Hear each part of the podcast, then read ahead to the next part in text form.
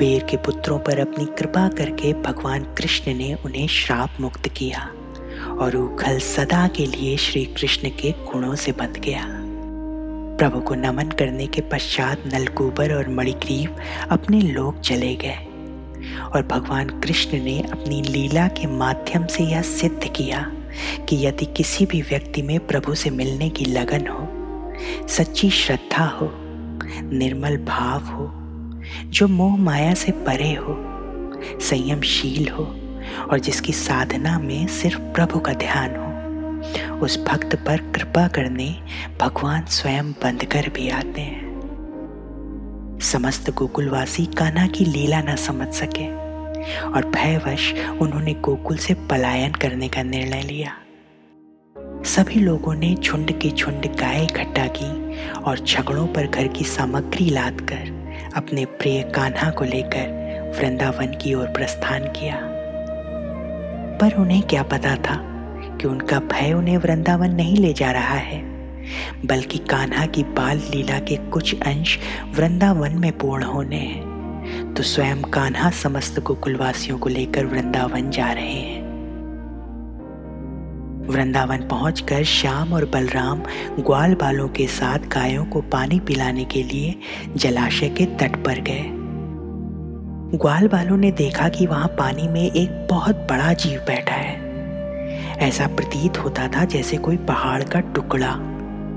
आकृति बगुले की थी, परंतु बगुला नहीं था, वह बक नाम का एक बड़ा भारी असुर था, बकासुर, जो बगुले का रूप धारण करके आया था।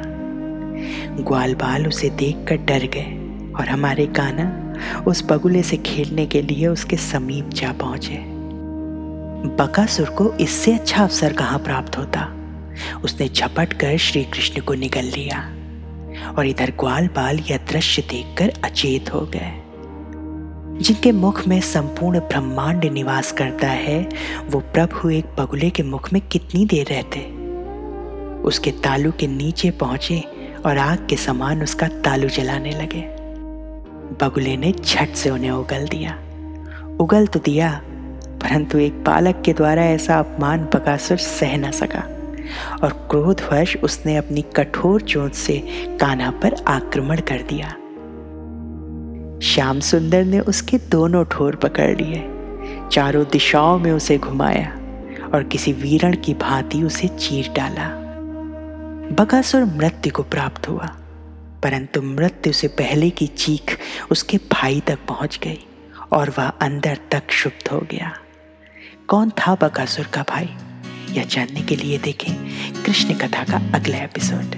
बक बन के बकासुर आ गया, श्री कृष्ण को झट से खा गया। ना निकल सका अपमान को, फिर उगल दिया प्रभु श्याम को। ठोरों से खींची जान है, बक बन के बकासुर आ गया, श्री कृष्ण को झट से खा गया। ना निगल सका अपमान को, फिर उगल दिया प्रभु श्याम को।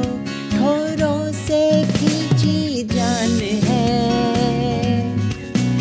अब कृष्ण का आह्वान है, अब कृष्ण का आह्वान है, अब कृष्ण का आह्वान है, अब कृष्ण का